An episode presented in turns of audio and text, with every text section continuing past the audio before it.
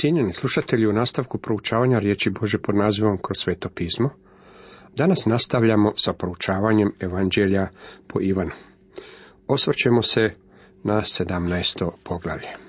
Najprije čitamo ovo poglavlje. Kad to Isus kaže, podiže oči, prema nebu te reče, Oče, došao je čas. Proslavi sina svoga, da i sin tvoj proslavi tebe i da kao što si mu dao vlast nad svim ljudima, dadne život vječni svima koje si mu dao.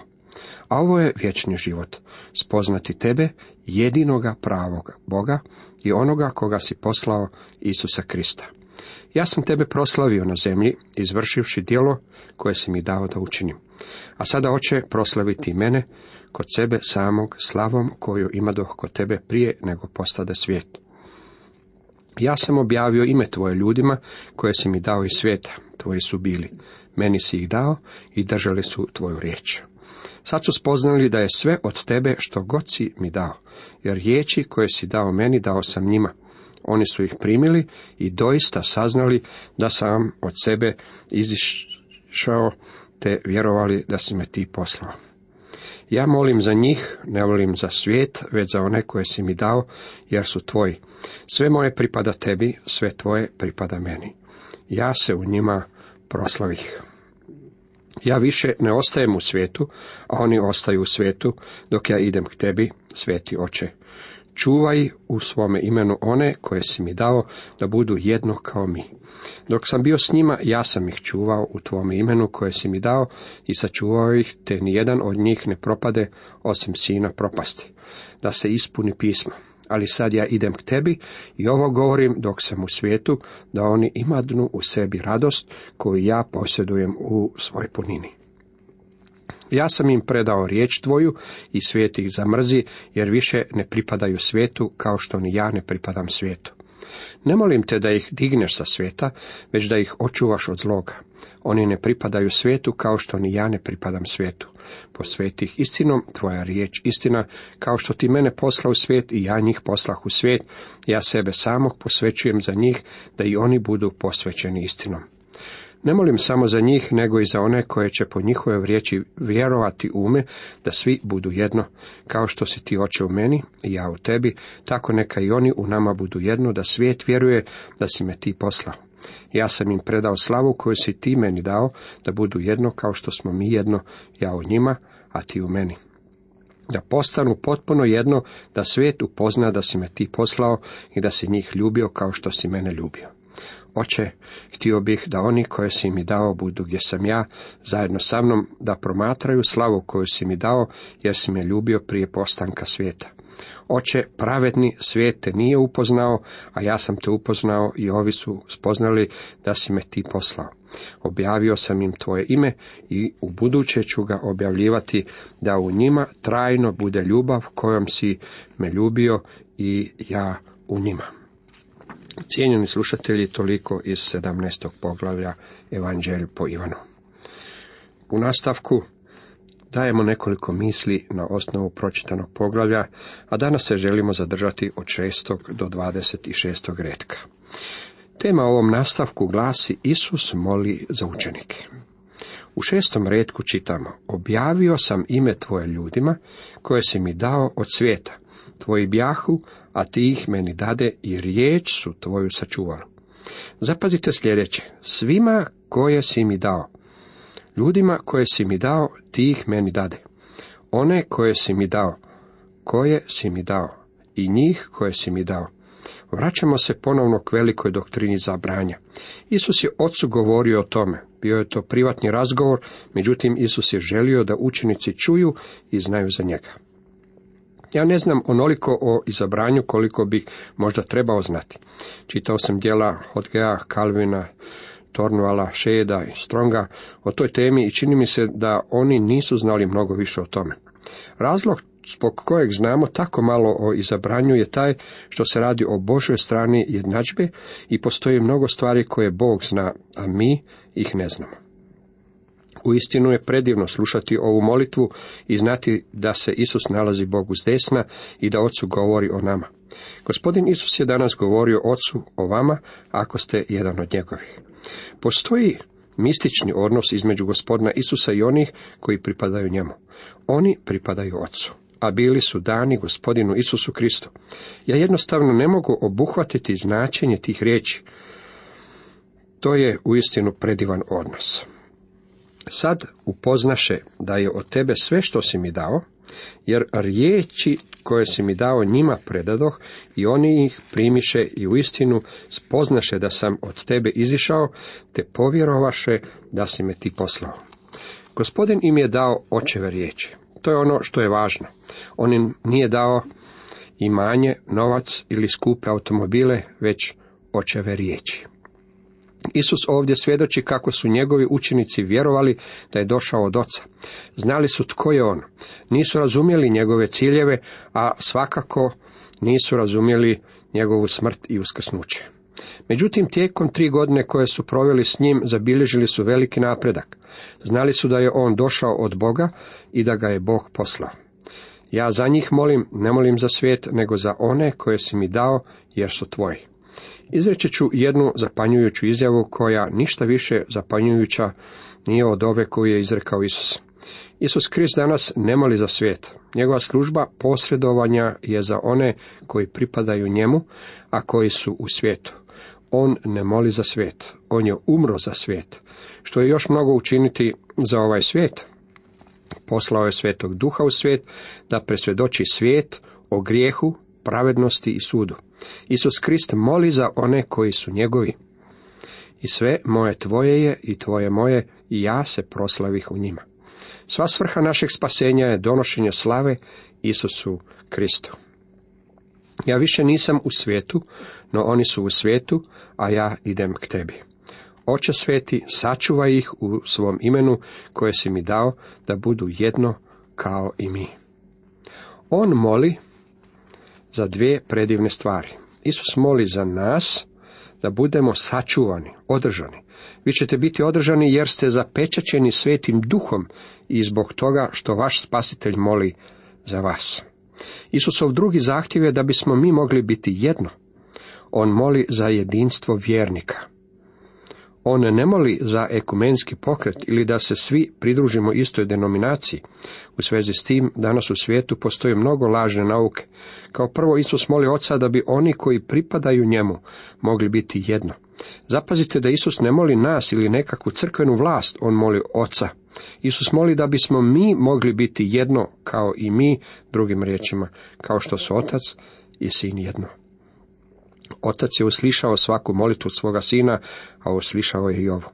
Postoji organsko jedinstvo koje je Bog stvorio. Sveti duh uzima sve prave vjernike i krštava ih u Kristovo tijelo, poistovjećuje ih u Kristovo tijelo. Sramota je u tome što su vjernici na zemlji u istinu podijeljeni. Međutim, postoji samo jedna istinska crkva i svaki vjernik u Isusu Kristu je član te crkve. Ona se naziva Kristovim tijelom.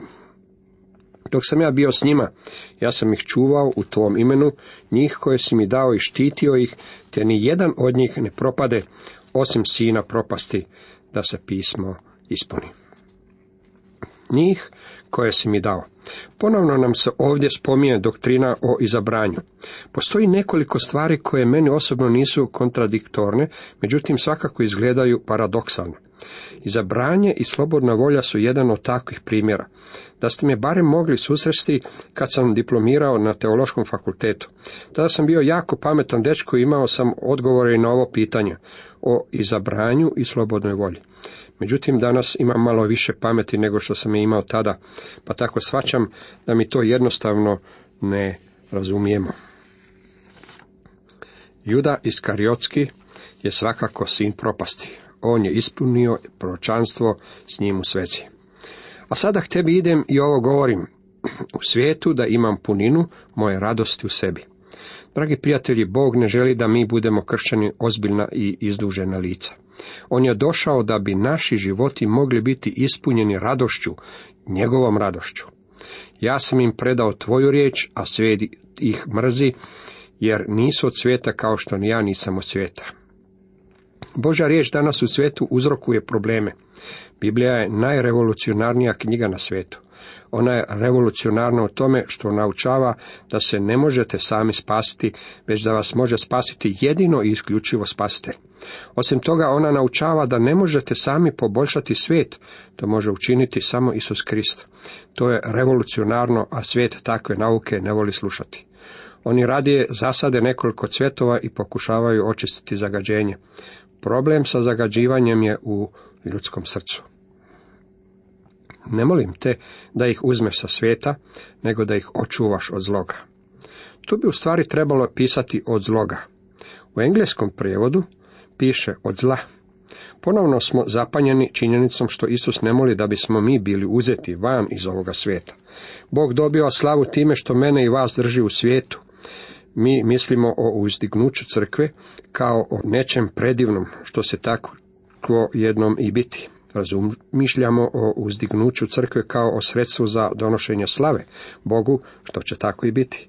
Međutim, imajmo na umu jednu stvar. Bog dobiva slavu i time što vas i mene drži na ovome svijetu. Da me poznajete na način na koji ja poznajem sebe, tada biste znali da je to pravo čudo što me Bog želi imati na svijetu. Mi čeznemo za uzdignućem crkve, u knjizi Otkrivenja 22.17 piše da duh i zaručnica govore dođi. Sveti duh je umoran od svijeta. On je ožalošćen, on govori dođi i mi smo također umorni, pa tako mi koji smo Kristova zaručnica govorimo dođi. Međutim, Isus ne moli da bismo mi bili uzeti sa svijeta, već da budemo sačuvani od zloga, od sotone. Ja ne bih želio biti ovdje niti sekundu kad me gospodin ne bi čuvao od zloga. Ne bi li to bilo predivno kad bismo u istinu naučili ovu pouku? Mi plaćemo i vapimo zbog toga što nam stvari idu teško ovdje doli. Naravno da je tako. Isus je i rekao da će nam biti teško, ali hrabri budite, ja sam pobjedio svijet. Ja pretpostavljam da se svaka 24 sata u nebu održavaju veliki aleluja sastanci i ondje anđeli govore, nije li to predivno da je taj i taj još uvijek sačuvan. Bilo bi uistinu jednostavno uzeti ga sa svijeta, međutim pravo je čudo što ostaje u svijetu. Kad bismo to mogli naučiti, to bi nam znanje pomoglo da možemo s lakoćom izdržati naše probleme, napetosti, poteškoće i kušnje. Gospodin Isus je molio da ostanemo na svijetu i da budemo zaštićeni od zloga.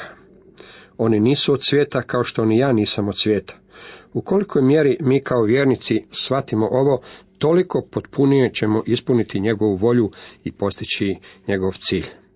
Posveti ih u istini, tvoja je riječ istina. Prosvetiti znači odvojiti na stranu.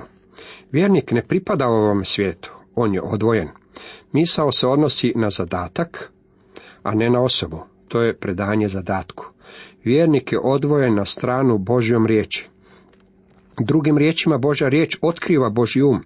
Kada čitate Božju riječ, vođeni ste predati cijelo kupne sebe određenoj službi. Možemo slušati Bogu i služiti samo ako poznajemo Božju riječ i ako smo joj poslušni. Kao što ti mene posla u svijet, tako ja poslah njih u svijet.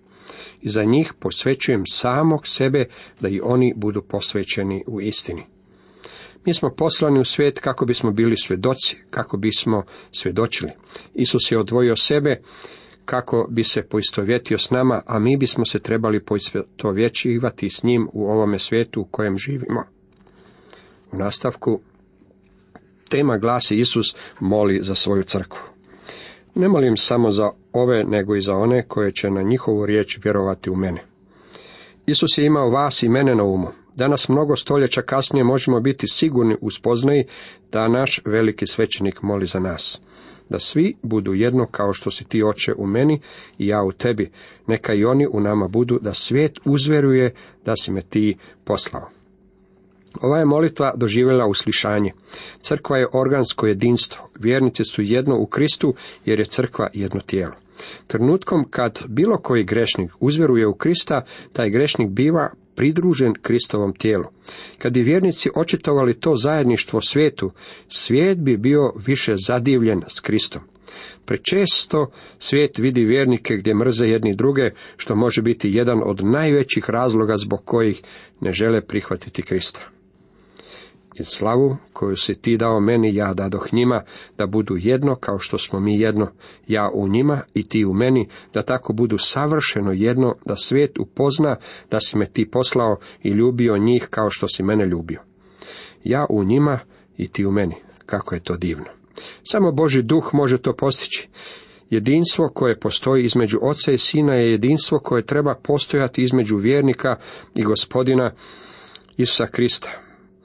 I da si ljubio njih kao što si mene ljubio. Znači da Bog voli vas jednako kao što ljubi gospodina Isa Krista. Tu istinu zaustavlja naše umove. Oče, hoću da i oni koje si mi dao budu gdje sam ja, da i oni budu sa mnom, da gledaju moju slavu, slavu koju si mi ti dao, jer si me ljubio prije postanka svijeta. Biti u savršenom zajedništvu s njim bit će nebo.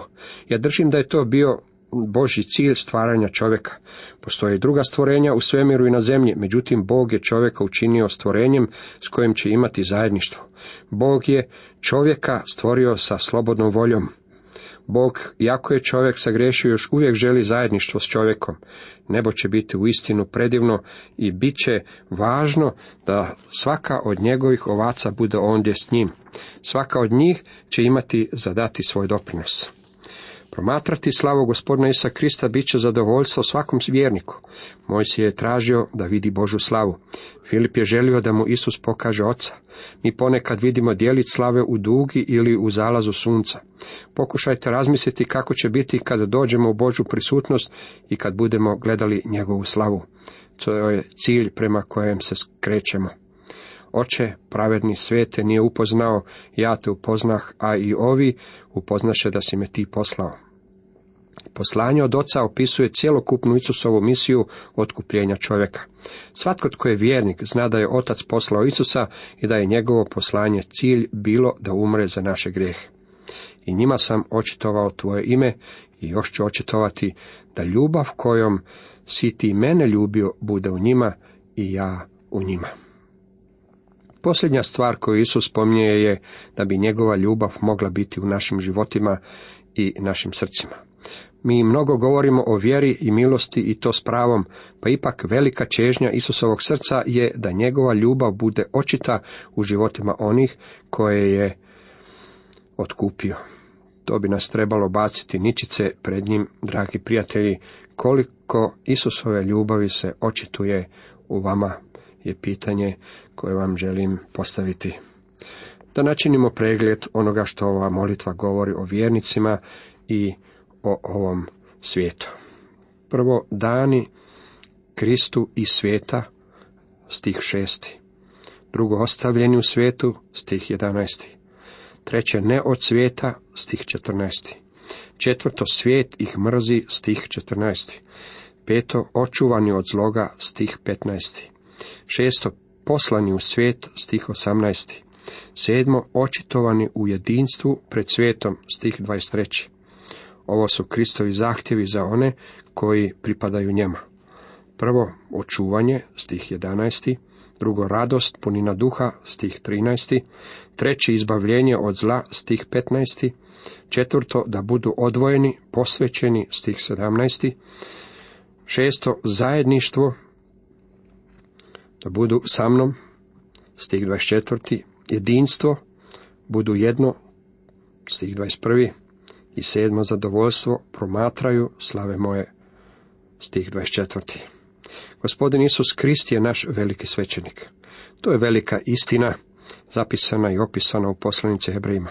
U starozavjetnom uređenju je veliki svećenik nosio naprasnik ljepote i slave, koji je na ramenima bio povezan vrpcom od modroga grimiza iz dva oniksova kamena na kojima je bilo napisano 12 imena Izraelovih plemena. Na taj je način veliki svećenik nosio imena Izraelovih sinova kad je ulazio u Božu prisutnost. To govori o sili i moći velikog svećenika. Hebrejima 7. poglavlje 25. redak govori nam o Isusu Kristu, našem velikom svećeniku. Zato i može do kraja spasavati one koje po njemu pristupaju k Bogu. Uvijek živ da se za njih zauzima. Krist je sposoban spasiti nas, on ima silu i moć. Na napasniku velikog svećenika također se nalazilo 12 dragocjenih kamenova složenih u četiri reda po tri kamena na njegovim prsima. Na svakom se nalazilo napisano ime jednog od Izraelovih plemena. Kad je veliki svećenik ulazio u Božju prisutnost, noseći ovaj napasnik, tada je bio slika Isusa Krista koji se nalazi Bogu s desna i koji posreduje za nas. Gospodin ne samo da nas nosi na svojim ramenima na mjestu koje oslikava silu i moć, već nas također i nosi na svojim grudima, na srcu koje govori o ljubavi. On ima svu moć i on nas ljubi. Cijenjeni slušatelji, toliko za danas.